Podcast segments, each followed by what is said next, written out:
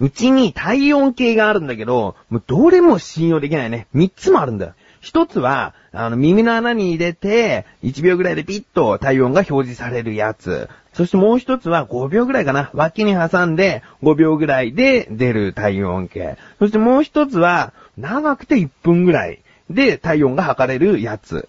で、どれも共通してるのはデジタル表示っていうところね。えー、その体温計がどれもバラバラなのよ。本当に測ったのかって思っちゃうね。小さい頃っていうのは水銀のあの、よく理科の実験とかでも使うような温度計タイプの体温計を使っていたので、あれが一番確実なんじゃない？だけど最近売ってないよね。もうそれが欲しい。四つ目になっちゃうけど、その体温からどのデジタル表示の体温計が正しいのかを、あの、知りたい。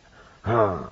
で、結局、体温わかんないでしょ？もう本当にそういうのってアナログがやっぱりいいんじゃないの？って話になって、うちでアナログ的に温度が測れるものって、その天ぷらとか揚げ物するときに測る、あのー、温度計しかないんですよ。あれ脇に挟んだってすげえわずかな差だからわかんねえよっつってね。そもそも油料理じゃないし自分は。あだから、買おうかな。そんなことを思った。その三つの体温計に、何これと、本当に有名なメーカーの確かなものなのに、何これと思った自分がお送りします。菊池賞のなだらか向上心。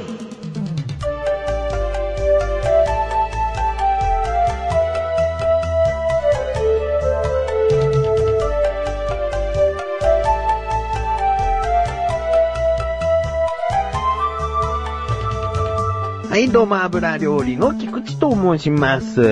あのですね、前回ですね、もうこれはずっと続けていけそうなダイエット、えー、ブランサンドというものがありましたね。それをお昼にいつも食べるというダイエットが続けていけそうですということを諦めましたということを話しましたね。ちょっと意味が通りづらい文章になってしまった。えー、話しましたね。とにかくダイエットを挫折したということを話しました。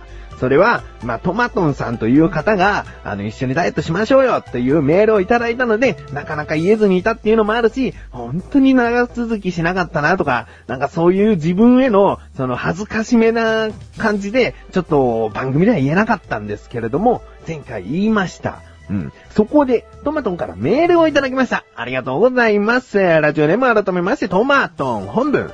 ブランサンドの話です。お気遣いありがとうございます。いえいえ、こちらこそなんか3ヶ月程度黙ってしまって本当申し訳ございません。本文の続き、話題に上がらないのでもしかしてと察してはおりました。いや本当に申し訳ないですね。えー、ブランサンドは続けております。お、トマトは続けてるってよ。えー、無理のないように続けてますと。えー、朝は特に時間がかからないので重宝してます。あ、そうですね。トマトは朝食べていこうと思いますってことを言ってましたね。えー、続き、昼も時々食べてます。もうすごい。すごいなお昼それで満足できるっていうのがね。確かにブランサンドは満足できてたんだけど、なんでかね、長続きしないのかな。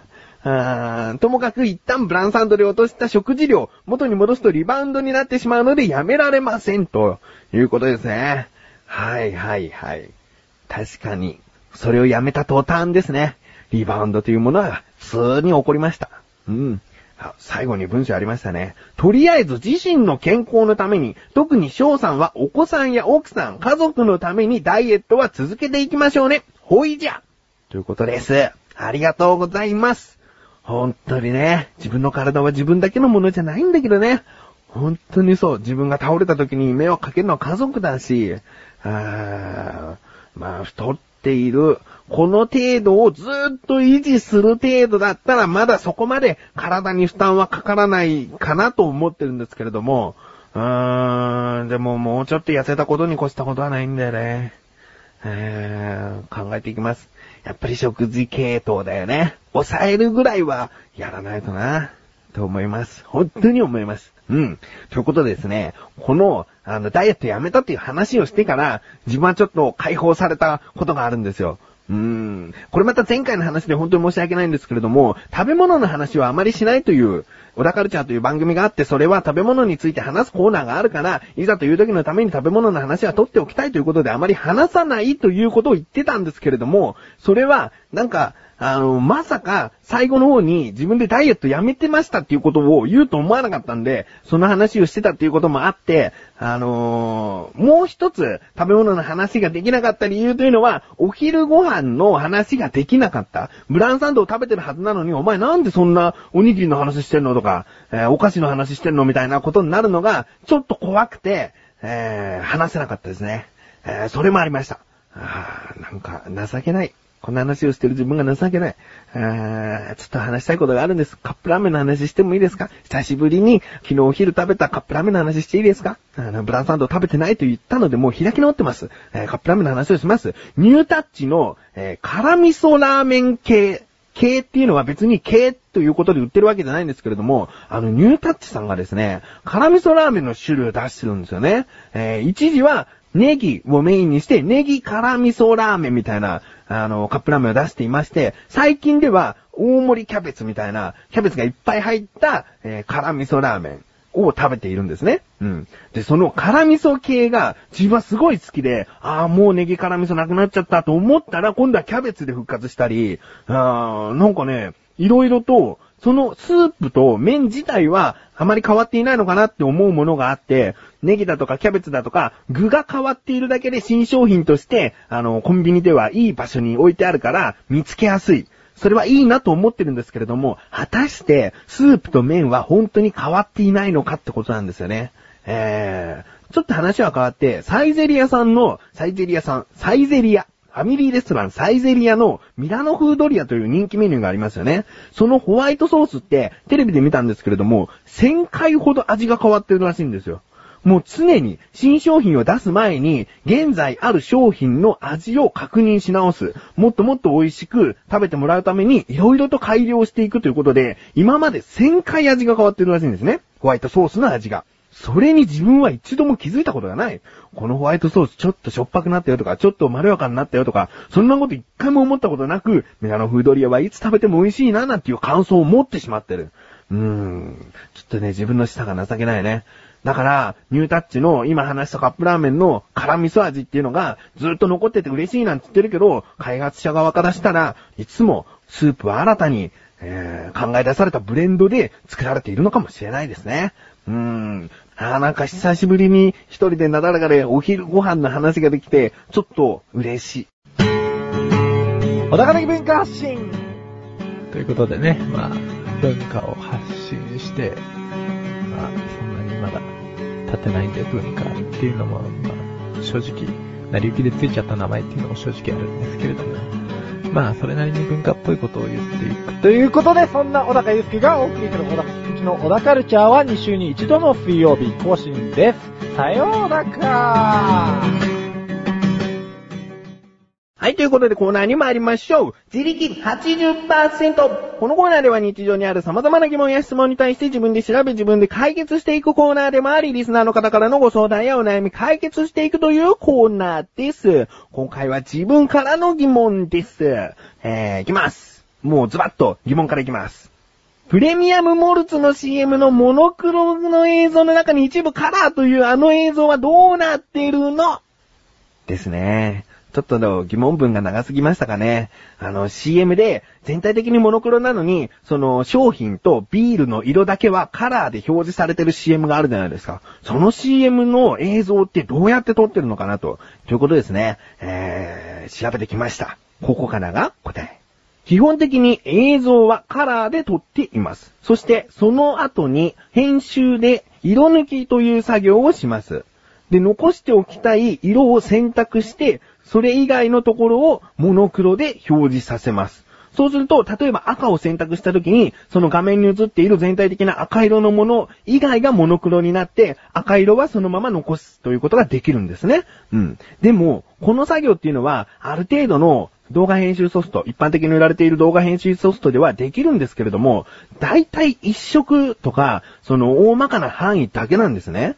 うん。だけど、その、モルツプレミアムっていうのは、もちろん、その、金色的な色もあるし、ビールの色っていうのは黄色っぽくもあるし、その、泡の色は白。そして、もう全然とんでもない色で、モルツプレミアムって青い紺色の線が入ってるんですね、缶に。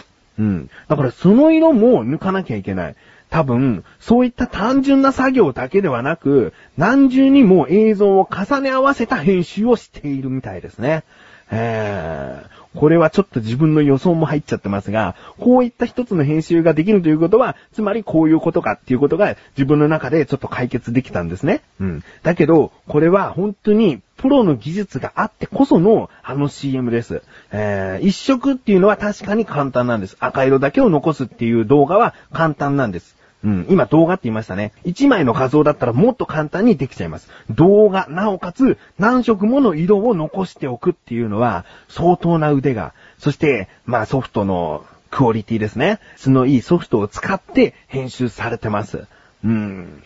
どうですかね今回はあの自分の自力解決ということで、自分の中で納得もしてるし、それをうまく言葉で表現できているかどうか心配なんですけれども、えー、自力80%という久しぶりにコーナータイトルらしく、なんか自分勝手なことでもいいですかね。こういった感じで日常にある様々な疑問や質問の方をお待ちしております。投稿フォームよりなだらか向上心を選択して、どうしどしとご投稿ください。以上自力80%でした。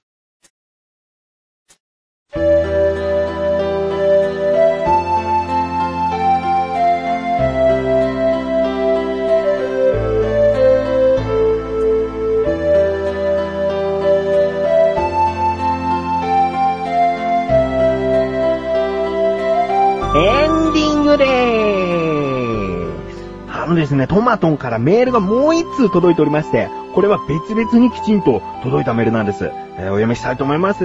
本文、どうも翔さん。いえいえ、こちらこそどうも。いつも疑問に答えていただきありがとうございます。これは自力80%ですね。えー、いつもこちらこそお世話になっております。ベランダの木の成長がすごくて、ほっとくと、あっという間に5センチ四方に急成長します。うざくて仕方ありません。自分の意図した植物でないので排除したいわけです。うん。しかし、翔さんの話に乗ってみようと思います。というのは、前回ですね、庭にある木をどうにかしたいっていう、もう、抜きたいっていうようなことを、あの、トマトはおっしゃってたんですけれども、それは、あまりバカでかい木になるようでなければ、名前なんかをつけて可愛がって、育てていってはいかがですか？ということでお話しさせていただいたんですね。うん。そして、えー、翔さんの話に乗ってみようと思います。という、えー、トマトからの返事です。本部の続き。その木をマシュルと名付けてみました。するとどうでしょう？なんか許せる気になりました。ということで、ベランダに生えている木はマシュルです。せっかくの庭なんですが、蚊、つまりモスキートが嫌いなのでベランダに出ません。秋に差し掛かり冬になれば雑草も生えにくくなるので余暇です。それでは、ということですね。いやいやいやいや。とても素晴らしいですね。えー、トマトのこのメールの文章の最初の方っていうのは、うざくて仕方ありません。自分の意図した植物でないので、排除したいわけです。と書かれてるんですね。その木をマッシュルと名付けるという、素晴らしいんじゃないかと。もううざくて仕方ありません、イコールマッシュル。いいなと思いますね。えー、本当に、そういうことも許せるのが、実はマッシュルですね。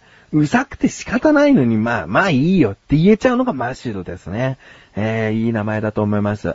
うん。まあ、この話をしていてマッシュルとは何だという方がいましたら、えー、いきます。お知らせでーす。リンクベースからいきます。アセチック放送局にあるクチレサラジオという番組の中にいるのがマシルです。その番組が更新されました。今回はですね、その、佐渡島という島の話中心にお話ししております。ちょっと長いですけれども、お聞きいただけたらなと思います。まあ、このマシルですね。マシルというのを知らない方は、このクチレサラジオを聞いていただくと、えー、すぐ、その、うざくて仕方ありませんとか、ほんと調子こいてるなとか、そういうことがよくわかるかなと思います。うん。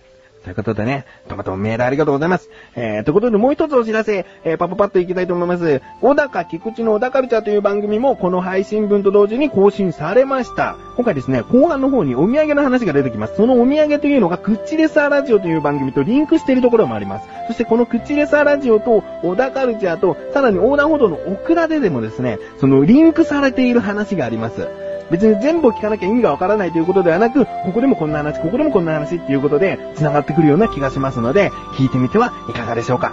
えー、よろしくお願いします。ということで、なだらか向上心は毎週水曜日更新です。それではまた次回お会いは菊池勝利したメガネと周りと周りをあぶれるよりと周りをお疲れ様です。